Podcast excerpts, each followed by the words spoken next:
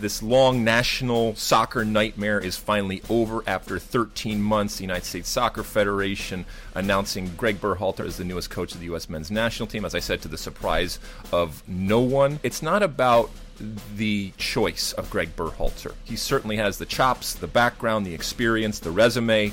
It's much more about the process.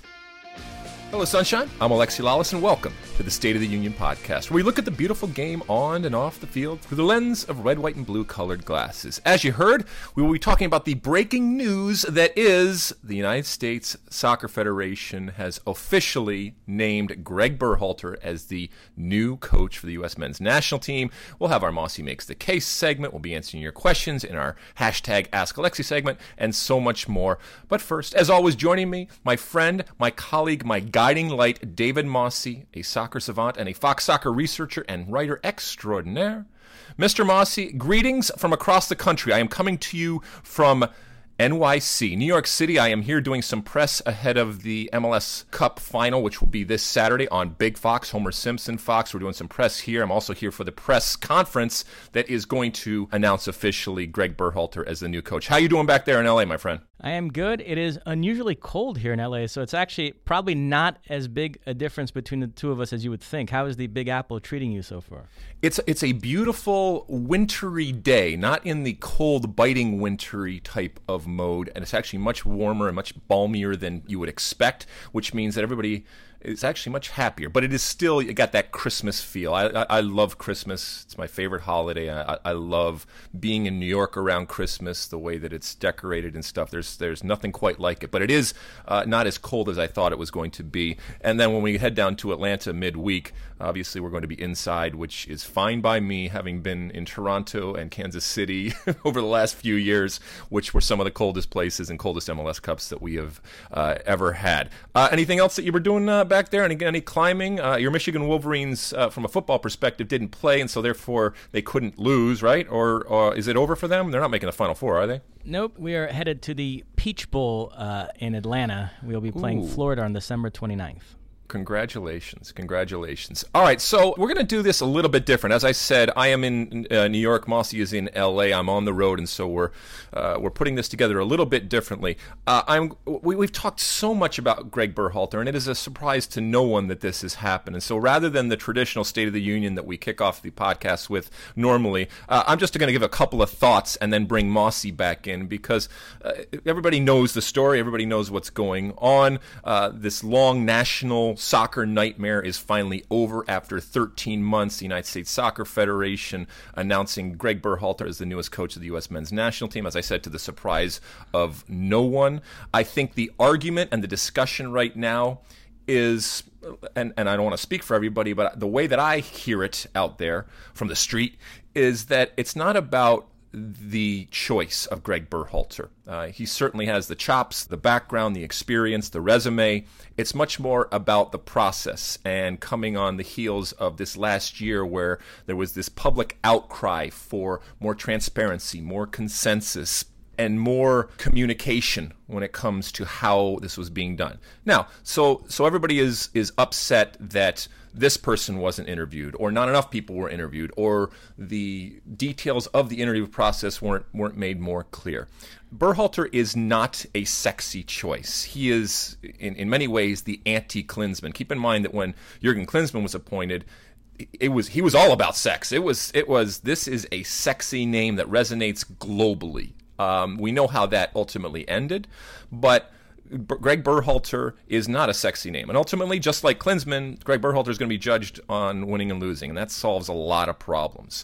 The inevitable and expected tainting of Gregg Berhalter has already happened, but U S Soccer has no one to blame but their, but themselves. The way that they went through this process, and more importantly, the time that they took to make this decision, they're going to have to explain, and Gregg Berhalter, while people will always preface everything with saying, look, I have no problem with Gregg Berhalter. He's a good choice, but I don't agree with the process. That is going to, I don't know if it's going to haunt him, but it's going to be attached to him for a very long time, at the very least until he starts winning. And I'm talking about winning over people by winning on the field. So Now that this has happened, Mossy, what are your first thoughts uh, about where we are? Because I'll, I'll just finish it by saying this. I was talking to somebody earlier. I cannot, having been in this game for a long time, I cannot, th- I cannot think of a point when U S soccer as a collective, as a family, as a culture, has been more at, at a lower point in terms of the confidence that we have, not just in our men's national team, but in soccer in general. It is it is a dark time still, and it, it manifested through uh, the team not qualifying for the World Cup uh, this summer that happened. Uh, you know that that horrible horrible failure uh, thirteen months ago right now. But do you think that this is going to be ultimately viewed as coming around the bend and coming out of this darkness in a in a positive way, or do you think that the consternation and the angst and the hand-wringing that goes on is going to continue? Well, it'll depend on the results. I actually think the degree to which someone is upset about the process is directly linked to the outcome. If you think Gregg Berhalter is a good hire, then yeah, sure, it took too long, but it, you can get over that and move forward. If you think Gregg Berhalter is a bad hire or an underwhelming choice, then you're going to be really hung up on the process because you think it resulted in the wrong guy. So I actually think it's very difficult to separate the two, although, as you mentioned, many people are trying to do just that. So you're okay. So you're saying that it's just about a preference when it comes down to it, anyway. Yeah, because look, you know, uh, there there are different ways you can go about it. You can cast a wide net. You can talk to lots of different people. You can let the interview process dictate who you hire, or you can identify someone you think is the ideal choice and just go and get them. And neither approach is inherently right or wrong. Uh, it's just that people feel like Gregg Berhalter is not worthy of having been that one guy they zeroed in on. If the one guy they zeroed in on was Tata Martino. And mm-hmm. the worst kept secret the last few months was that Tata Martino was going to be the U S coach, and they were just waiting until the end of the M L S season to announce it. And the day after M L S Cup, they announced Tata Martino as the next U S coach. I don't think there would be this much hand-wringing over the process. In fact, I think a lot of people would praise Ernie Stewart for having been decisive and not having wasted time interviewing other candidates. He knew who he wanted. He went out and got him. And having to wait until the end of the M L S season was a small price to pay to get a coach like Tata Martino. But because it's Gregg Berhalter, then it triggers this thing of like, we waited this long for Gregg Berhalter, and he only interviewed one guy, and it was Gregg Berhalter. So I think the choice does play into how people view the process.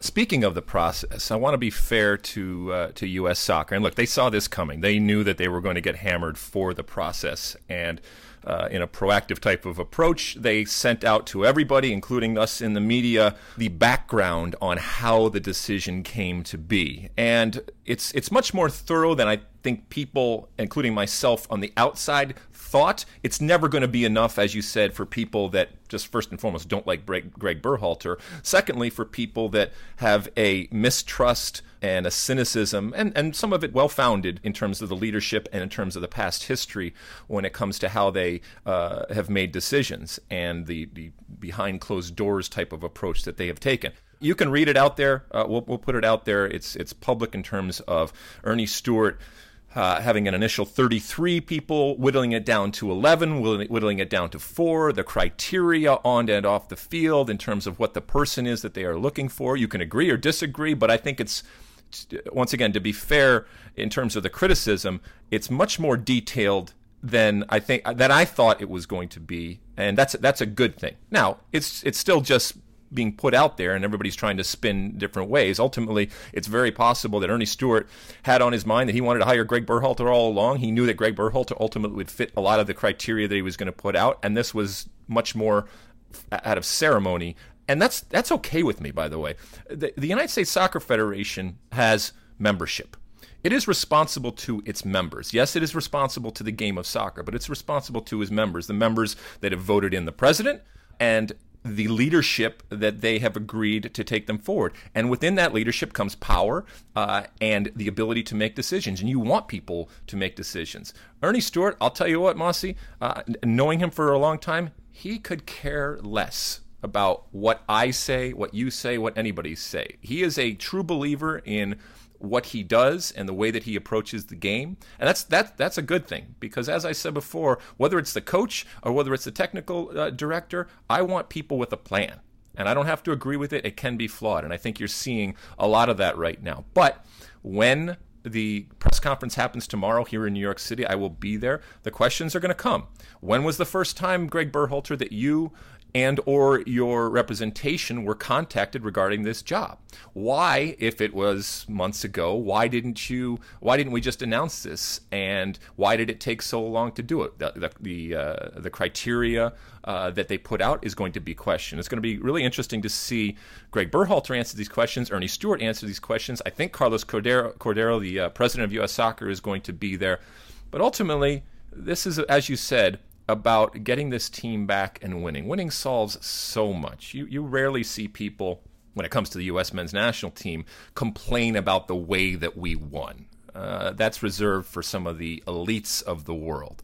Ultimately, if Gregg Berhalter has this team functioning, qualifies it for the World Cup, does well in the World Cup, that's good. Now, I do think that Gregg Berhalter is going to bring a style and a identity that he can articulate publicly and privately that you are going to grasp onto, but ultimately has to be matched with uh, that uh, that winning and losing. Do you think ultimately, Mossy, that this is going to be a success? And I guess you'd probably have to define what your version of success is, this new era under Gregg Berhalter.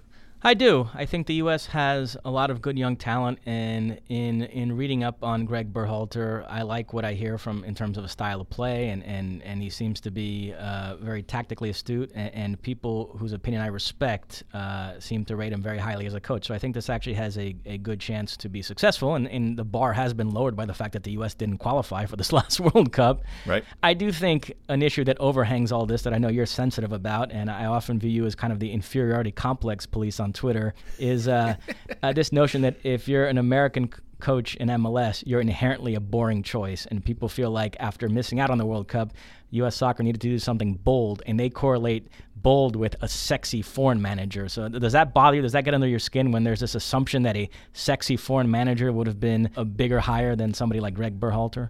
It bothers me, whether it's relative to a player or to a coach. Uh, but I'm a I'm a big boy. I've been around. It's nothing new. I understand that that's how the human mind works, and that's how the American soccer community often looks at players, and players that have a international pedigree. And whether it's foreign players or foreign coaches, there there is an advantage. Well, we've seen that it doesn't always work, and that's where I come back to Gregg Berhalter. While he may not be sexy, he could turn out to be the greatest coach the U S has ever seen. He could also turn out to be one of the greatest coaches in the world. And by the way, he could right now be one of the greatest coaches in the world. That he has coached in Major League Soccer, that he has played in Major League Soccer, that he's grown up in the American soccer community doesn't preclude him, and it doesn't preclude me from looking at him as one of the great coaches in the world. This is going to be a, a, a really interesting process for him, because we all know it's a very different job coaching a national team than coaching in a in a uh, in a club situation. He's got to deal with a lot of things very, very quickly. I will touch on uh, the fact that yesterday my friend Taylor Twellman over at E S P N, they uh, they were doing an interview with Michael Parkers, who we will see this weekend uh, at M L S Cup playing for Atlanta United, which you can see on Fox, big big Fox, Homer Simpson Fox.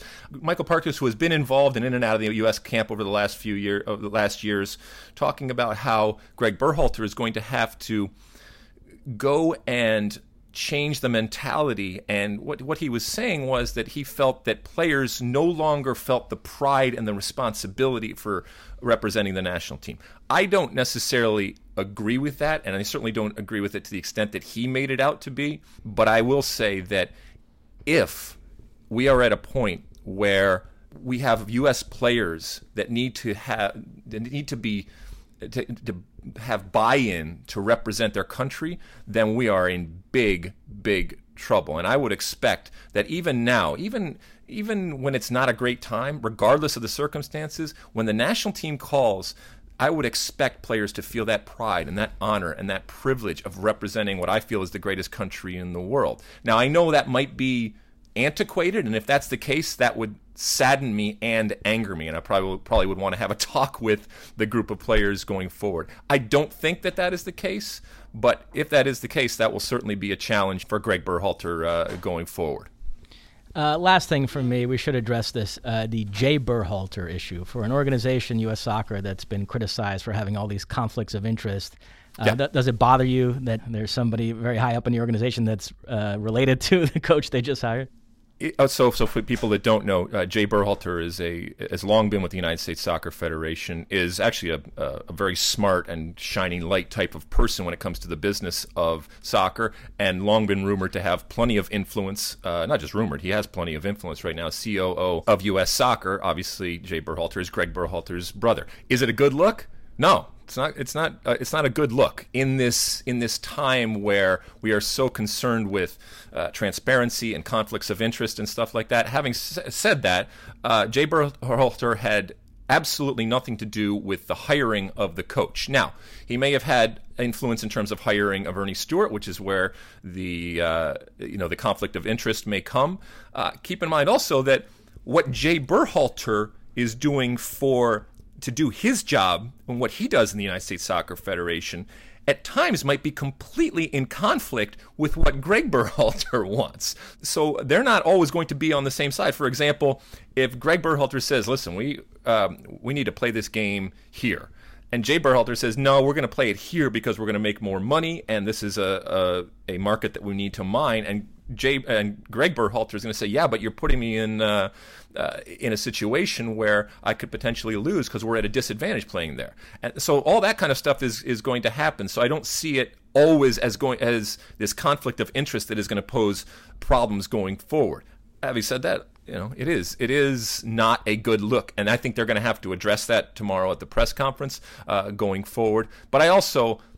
I, I, I'm not into these conspiracy theories that this was all manu- manufactured. Don't get me wrong. I'm sure Jay is very, very happy that Gregg Berhalter is uh, is the coach right now.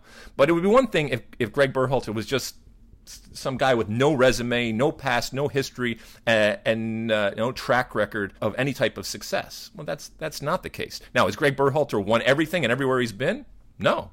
But you are more than your record, especially your record when it comes to a uh, coach. And I always, I've used this a lot over the last couple of days. The uh, the coach of Croatia. Uh, do you know who the coach of Croatia is, Mossy, after our summer exploits in Russia?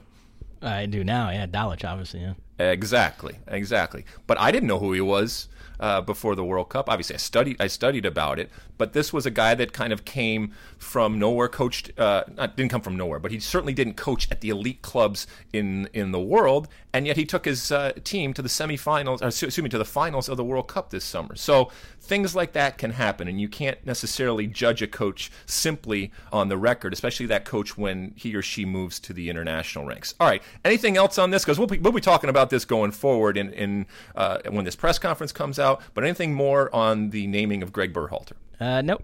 All right, moving on. Hey guys, it's Alexi Lalas, and more of the State of the Union podcast is on the way. But first, I wanted to tell you about a service every soccer fan needs to check out. Fox Soccer Match Pass. With Fox Soccer Match Pass, you can stream live and on-demand matches from the Bundesliga to Copa Libertadores, Major League Soccer, international friendlies, and more, all on your favorite devices. And the best part? It's all ad-free, and you can cancel at any time. So, check out fox soccer match pass dot com and get started with a free seven-day trial today. Now, back to the show. Mossy makes the case.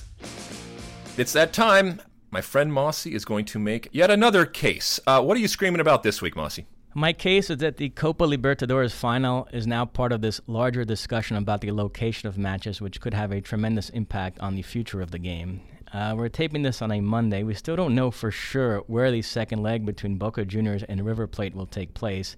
CONMEBOL announced, after much deliberation and after considering options like Miami and Doha, that it would take place in Madrid at the Santiago Bernabeu Stadium, but that was met with an immediate backlash in Argentina. Both Boca and River are refusing to play in Madrid. Boca don't want to play at all. They think River should have to forfeit because of the behavior of their fans. The interesting thing is that the two men working to bring this final to Madrid are Spain Federation President Luis Rubiales and Real Madrid President Florentino Perez. Both of them are violently opposed to the idea of La Liga staging a game in Miami. They've argued that it would undermine the credibility of the competition for a Spanish league game to take place outside of Spain. Also keep in mind, most people in Europe are violently against the idea of a UEFA Champions League final in New York. I did read a column in a Madrid paper that addressed this seeming hypocrisy. It argued that these are extenuating circumstances. South America has shown itself incapable of holding this game, so Madrid is offering to step in. But this doesn't mean we're in favor of games taking place anywhere now. But still, there are many people concerned that this Copa Libertadores final moving to Madrid would weaken the argument against a La Liga game in Miami or a UEFA Champions League final in New York. They feel this is a dangerous precedent. It sends us down the path of the biggest games going to the highest bidder without any rhyme or reason geographically. And I must say I share that concern. That would be yet another negative in the sorry legacy of this twenty eighteen Copa Libertadores final. Well, it is, as you mentioned, uh, you know, this sorry type of legacy, this this drama that just, and, uh, and I asked the other day on Twitter, and, and I will ask you, has the time that's passed and obviously the events and this back and forth and this prolonged saga and drama, has it diluted it for you? Do you really care? Because, look, I'll be honest. This wasn't, you know, I don't watch a lot of Copa Libertadores, and this had a hook. It had a hook for a lot of people that normally wouldn't watch it because it was one of the great matchups in the world. We talked about the atmosphere and the passion and all the different stuff. And that's why people, a lot of people, a lot more people tuned in. Has that been lost now? Have they lost that uh, that hook that they that they, that they have had? Because this is dragged on. And look, we're getting into the Christmas season here, and people are just kind of moved on to, to other things. I saw you pose that question on Twitter, and my answer is absolutely. And don't take it from me. Take it from one of our colleagues at Fox, Johnny Araya, who is a diehard River Plate fan, who was so excited for this final, and now he told me he doesn't care anymore. He's so over it. He's so sick of this whole thing, and just get this second leg over with wherever you play it. I don't care. Uh, he thinks it's going to be tainted regardless. Uh, so, yeah, I, I absolutely share that sentiment, too. I am so over this whole thing. The interesting thing is that in the immediate aftermath of the incident in Argentina, there was some real shame, some real humility, some real self-reflection, a sense that, boy, we have only ourselves to blame for this. And now the nationalism, the tribalism has kicked in, and, and it's become about, you know, how dare they take this away from us? How could Boca River not be in Argentina? uh, how dare FIFA and CONMEBOL do this to us? Now, listen, I think you can make a case for taking it out of Argentina, but I don't know what the reason is for taking this out of South America altogether. Keep in mind, next year's Copa Libertadores final is scheduled to take place in Santiago, Chile. And what if Boca and River advance to that final? Why would next year be different than this year? And if a city like Santiago can't stage it this year, why would it be able to stage it next year? So that's the one thing that didn't make total sense to me. Well, you mentioned Johnny, and he's absolutely spot on in that this is now tainted because it doesn't matter who wins. It's always going to have an asterisk next to it. Not, maybe not literally, but everybody's going to associate it with all the ridiculousness. And you're gonna, you, you can stand there and you can have, uh, you can raise the trophy and do all that, all that. But the opposition is going to say, yeah, it was ill-gotten uh, and it was unfair, and th- and that asterisk is asterisk is always going to apply. And that's and that's that's a shame because it was it was heading for something for something special. And you know, here's the here's the other other thing that people have talked about: punishing a team and players, and what we all know is the majority of fans that are good and decent and act like human beings as opposed to animals. Punishing them for the actions of so few, especially the actions outside of a stadium. Do you think that that is fair? Um, and while it might not be fair, do you think it's do you think it's right? Because there's only one way to stop it, and at times you have to go further than just in the stadium punishing people or punishing teams. Yeah, there seems to be a real question about the inside or outside the stadium scenario, because back in twenty fifteen, Boca and River played in the Libertadores, and there were incidents inside the Bombonera, and Boca had to forfeit Uh, that match, and they're pointing to that as a precedent of what should happen this time around. But a lot of people say, wait, wait a minute, if it happens outside the stadium, it's more of a police issue. You can't expect the club to be able to regulate that. And I think there's some validity to that argument. That's why I'm against River forfeiting this match. I think that would be harsh for something that happened outside the stadium that they couldn't possibly have had any control over. So, yeah, that's where I come down on it. It's interesting to me, this whole decision of where to put this final, because there's an inconsistency.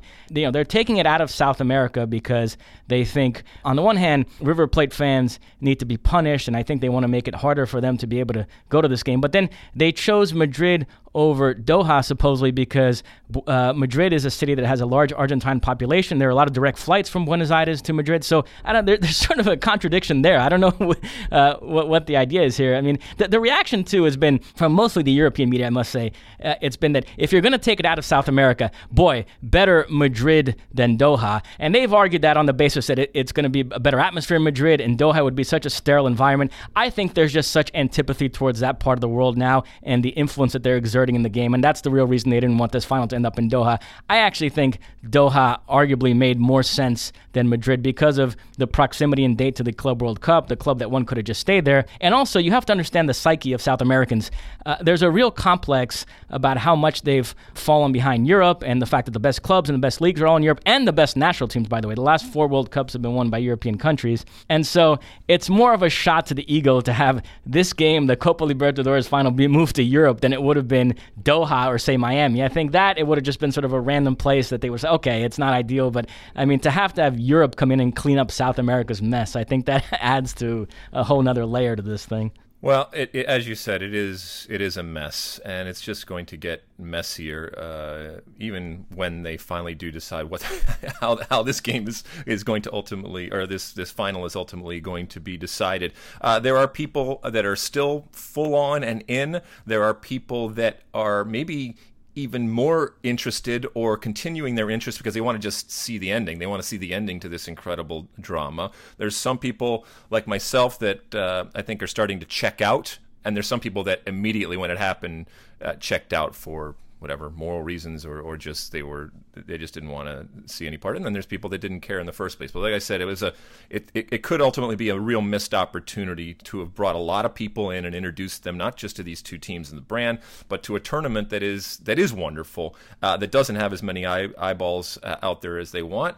Uh, so a, a missed opportunity on a lot of different fronts. One last important comment on this whole thing. Sure. There's an interesting subplot that's playing out right now. Argentina, Uruguay, and Paraguay have submitted a, a three-pronged bid for the twenty thirty World Cup, while Spain and Portugal are likely to bid for that tournament as well. And there's a lot of talk that Madrid offering to host this final, they're going to then use that when those discussions come up and say, look, they couldn't even uh, stage their biggest game. We had to come in and clean up their mess for them. And that's going to be an argument used in favor of Spain and Portugal getting that World Cup. And, and they feel like the Argentina, Uruguay, Paraguay bid has taken a massive hit here. And if, if CONMEBOL, knowing this, agreed to have this final move to Madrid, boy, that's kind of an own goal on CONMEBOL's part because they've really really hindered their chances of getting the twenty thirty World Cup. So keep in mind, there's that whole other subplot hovering over this too now.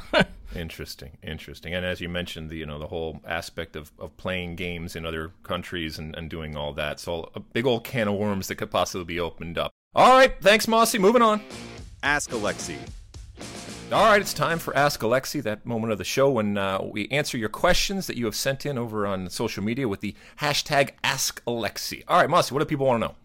All right, first up, at Perry Triff, all things being equal, what team would you advise Pulisic to go to? Uh, I would love to see him in the E P L.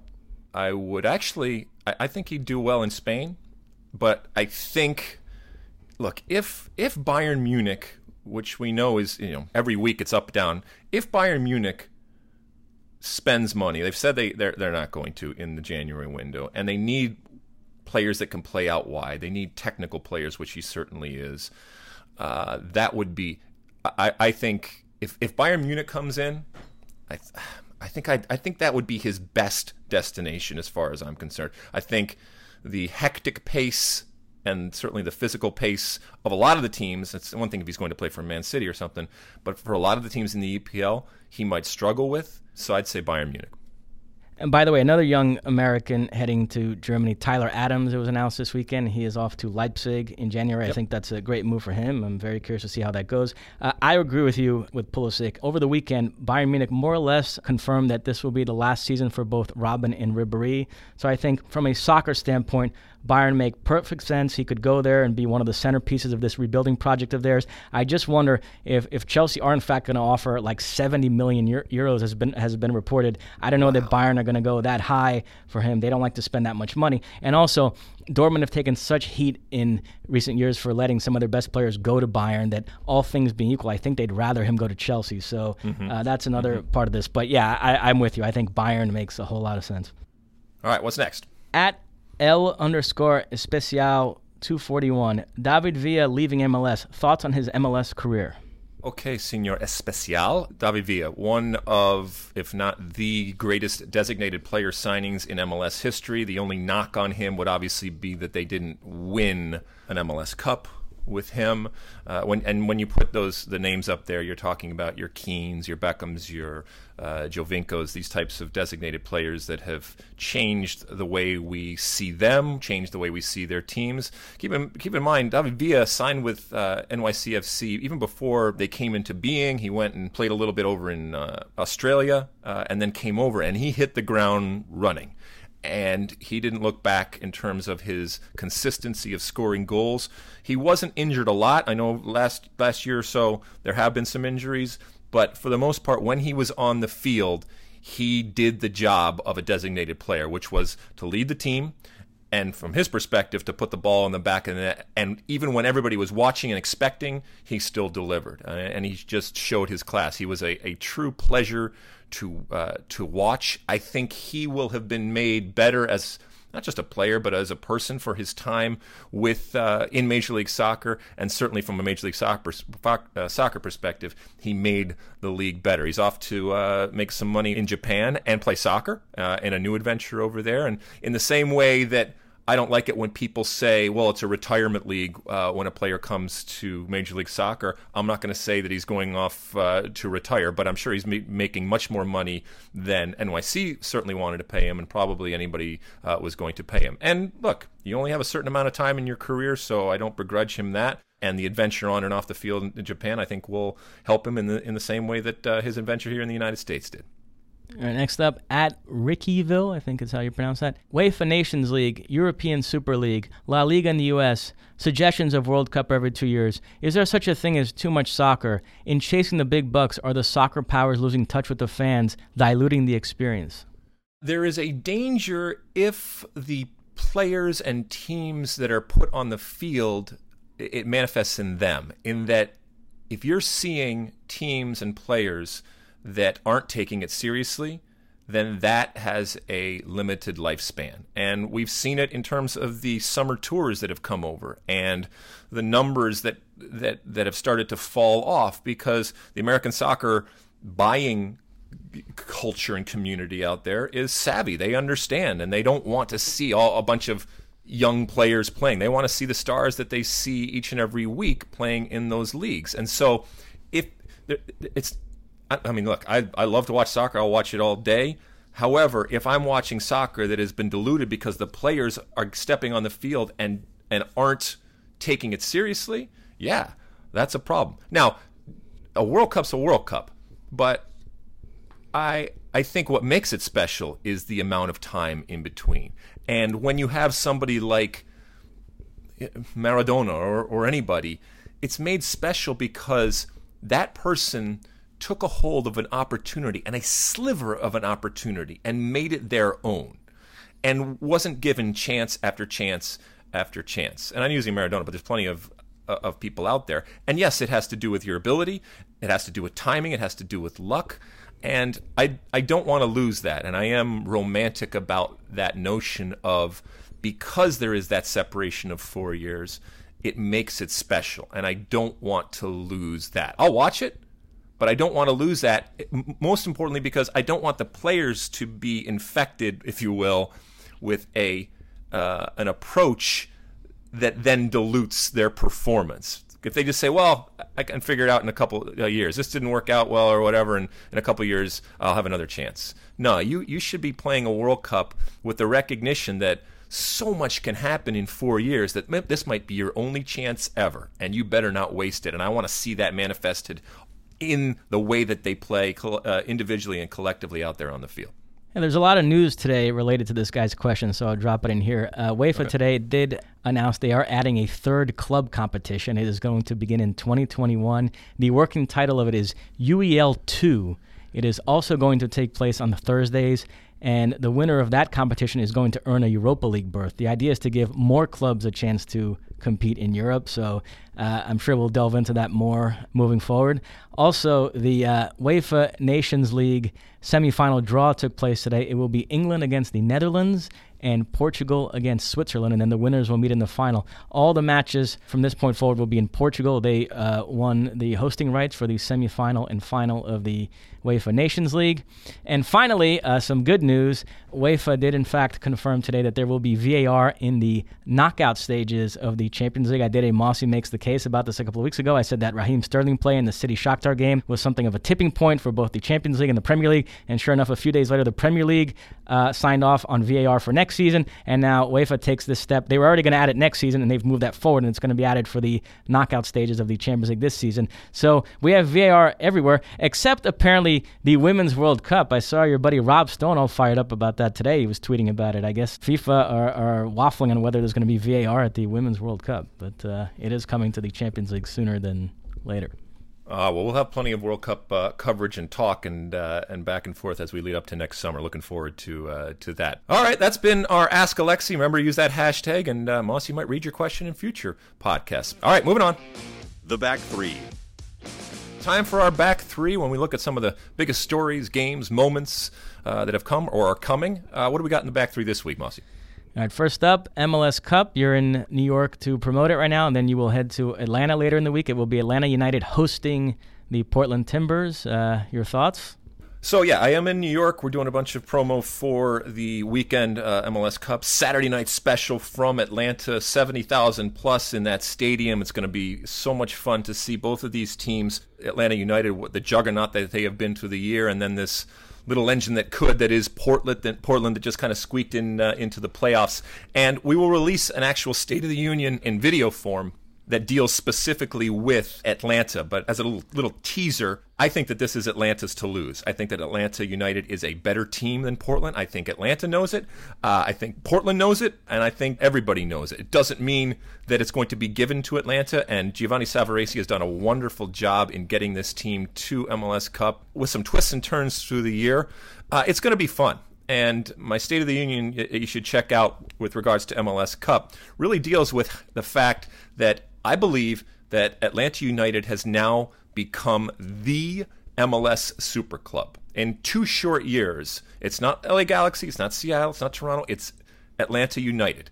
But they can lose that. Uh, and one way to do it is by when you have a golden opportunity to kind of seal this this brand and this legacy after two years with an M L S Cup played at home, you better take it. Uh, and I'm looking so so forward to getting down because they own that city. And they are going to be out of their mind, bonkers, excited about hosting this final and the opportunity to raise that trophy, uh, especially for a city that hasn't since, what, nineteen ninety-five in terms of raising a trophy from one of their professional teams. And the way that they have owned their market, owned that brand, the numbers that they have achieved is just phenomenal in comparison certainly to anybody in M L S, but anybody around the world, uh, and that's what they're competing with. But this Saturday night, if they were to win M L S Cup, it would go a long way to maintaining and establishing them as the preeminent team in uh, in Major League Soccer. It's gonna be uh, it's gonna be fun, and I can't wait to get down there. All right, what else? All right, most of the action in Europe this weekend took place in England. Yep. Um, full disclosure, this was almost my Mossy Makes the Case today, so I have a lot to say about this topic, so bear with me here. On Saturday, uh, Manchester United drew two two away to Southampton. They continue to drift further away from the top four, while on Sunday, Arsenal uh, had a great uh, four two win over Tottenham. They are unbeaten in nineteen games. Arsenal now go to Old Trafford. There's a midweek Premier League round. Manchester United host Arsenal on Wednesday. And I've been thinking a lot about these two clubs and Arsenal's transition from Wenger as compared to Manchester United's transition from Sir Alex Ferguson back in twenty thirteen.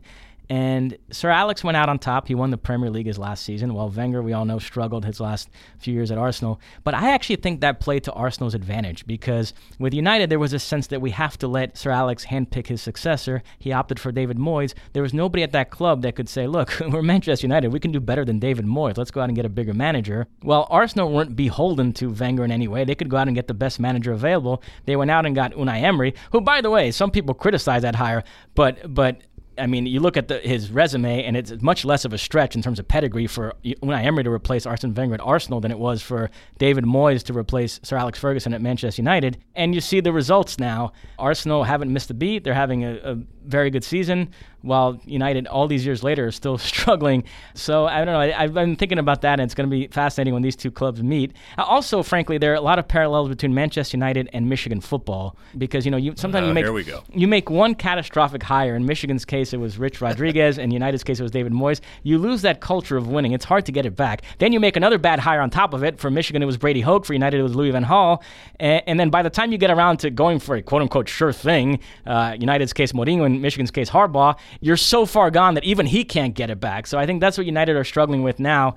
And so I know I threw a lot at you there. What, what do you make of well, what, what I just uh, said? So let, let me just uh, I'm not going to talk about all of it, but uh, the Arsenal phenomenon that's happening right now. I, I'm in New York. I was just actually walking down the street and somebody stopped me to, to talk about soccer and was an Arsenal fan and so excited and positive in, in a way that we haven't seen from Arsenal fans for a long time. And it was it was interesting because do you think that it's fair? And I can't remember. Some I, I was reading on Twitter, somebody said this, and I apologize. I, I should have referenced who it is, but I just I don't remember. So whoever you are out there, uh, this is this is from you.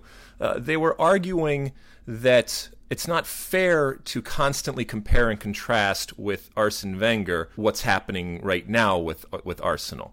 And my my my question to them was, okay, I get it, because Arsene Wenger was much more than the dark days and the problems that that marked the end of his time there. But that's, you know, we, we have very short short memories. And that for Arsenal fans and for a lot of Arsenal people is what you're rebounding from. And so I I do think that it's fair, in in the same way that it's that it's that if if it's not fair there, then it's also not fair to judge any manager that comes in after Sir Alex. In the opposite way, Sir Alex was was really really good right at the end. Certainly, he was incredible, and he went out in a blaze of glory. But do you think that it's that it's fair that Arsene Wenger, the the the the bad Arsenal version under Arsene Wenger, is constantly being brought up when it comes to what Arsenal is now? I do, because that's the most recent version. So that's, you know, it's funny because there were some Wenger defenders, even till the bitter end, that would say to me, like, be careful what you wish for, Arsenal fans. Look at what happened to Manchester United when Sir Alex left, and the same thing's going to happen to you guys when Wenger leaves. And I always argued no, because because of what I just said. With Manchester United, they made a catastrophically bad hire. I assumed Arsenal wasn't going to be beholden to, like, having Wenger pick some hand, you know, handpicked successor, some assistant of his. Or something. They were actually going to go out and do a proper search and, and try to find a manager with pedigree. I mean, Unai Emery's a guy that's won major European trophies. He was managing P S G in the Champions League last season. It wasn't that big a stretch for him to take over Arsenal. So there was a much better chance of a guy coming in and, and it being sort of a seamless transition, which it has been. So, uh, no, I think the standard you have to judge Unai Emery on is the Arsenal of the last few years, because that's that's essentially what he was inheriting. So, uh, no, I don't, I don't get that guy's point. I think it's it's a natural uh, standard to use. Do you think that Mourinho makes it to the end of the year? I do not. It looks like uh, they're going to finish second in their Champions League group, and uh, this looks to be a year that that, that could mean drawing somebody very good uh, in the round of sixteen. The group winners looks like are going to be very strong, and so if they go out there and are out of the Champions League come February, March, and they're pretty far uh, from the top four, I think that's when they would wave the white flag on this season and wave the white flag on Mourinho and, and look to make a change. I think the fact that he was somehow able to get to the knockout stages of the Champions League, and the fact that it's early enough in the season where it's not implausible they could still finish in the top four, that's sort of keeping him around. But but once the Champions League is gone, and once you're late enough in the season, if they're still like eight, nine points back and forth, then you're going to look at it and say, look, what are we accomplishing here? Let, let's just pull the plug now. And I think that's that's going to happen around February or March. One more question about the uh, E P L uh, shenanigans this weekend. Uh, you uh, mentioned Liverpool's uh, late winner in that Merseyside derby, derby, whatever we're going to call it. Were you bent out of shape with the celebration, uh, Jurgen Klopp uh, running on the field when they scored that winner?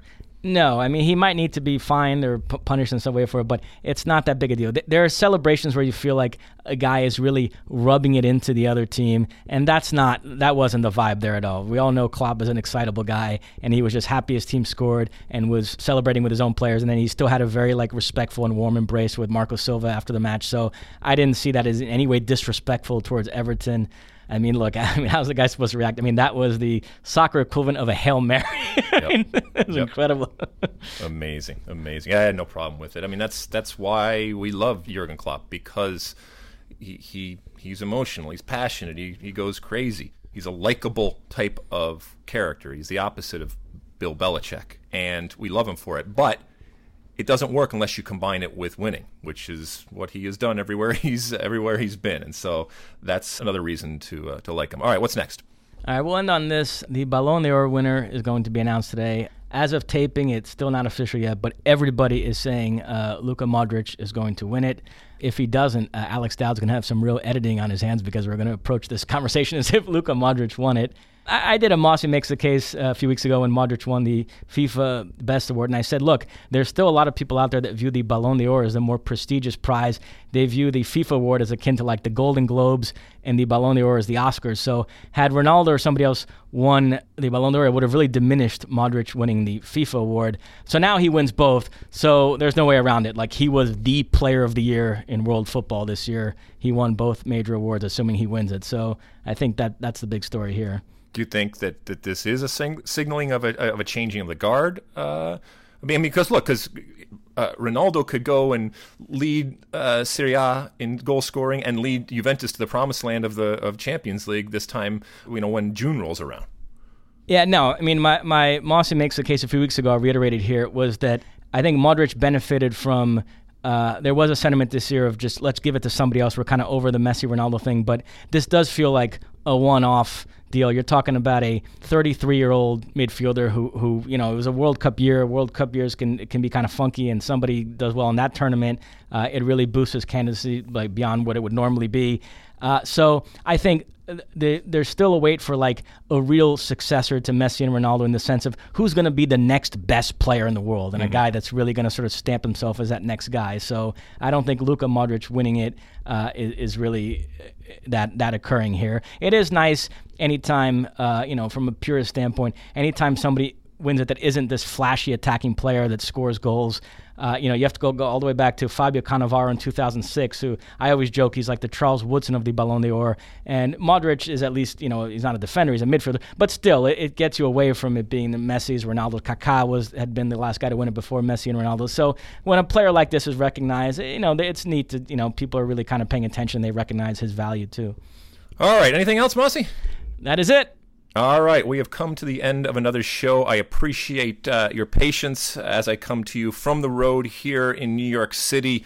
As I said, uh, we're doing all sorts of promotion, getting ready for this weekend, the big game Saturday night on Fox, Big Fox, Homer Simpson Fox. Uh, our coverage kicks off at seven thirty Eastern time of M L S Cup, Atlanta United hosting uh, the Portland Timbers. Uh, so my one big thing from today's podcast, and it goes back to in a week where we're going to be talking a lot about Gregg Berhalter and what this means for the U S men's national team and vis-a-vis what it means for U S soccer as a whole. And I mentioned it earlier on. It pains me as someone who has been around for a long time in this game. And this this game, when I talk about this game, this American game, this American soccer culture uh, is different. We talk about the unique aspects of it, uh, but it is something that is near and dear to me. And the fact that there has been such a huge amount of consternation and anger and uh, depression as to what happened, but also a lack of confidence that we are going to come out of it or go forward. I hope that Gregg Berhalter can be a uniter. I hope that Gregg Berhalter can come to represent all that is good about American soccer and about the U S men's national team. Uh, that is that is his charge. And you do that, yes, by winning. But you also do that by uh, articulating exactly what you want done, which I think that he will do. And I do hope that a year from now, we are talking about our U S men's national team, uh, our U S women's national team, our United States Soccer Federation, and our sport in a much more positive way. But that only comes from results. That only comes from work. And there's a lot of very, very smart and capable men and women that work behind the scenes uh, at U S Soccer and in U S Soccer to push us forward. And I'm glad that we have finally named it. I don't know why it took so long, but I'm sure that there are reasons out there, and I can certainly make a case for it. But I think that this should have do- uh, been done earlier, and I do think that it was some wasted time. But I can get past that, and I can put and give all of my support and believe that Gregg Berhalter can do good things. And I want him to succeed, as I want every men's national team coach or women's national team coach to succeed. I want to see us one day, from a men's perspective, win the World Cup.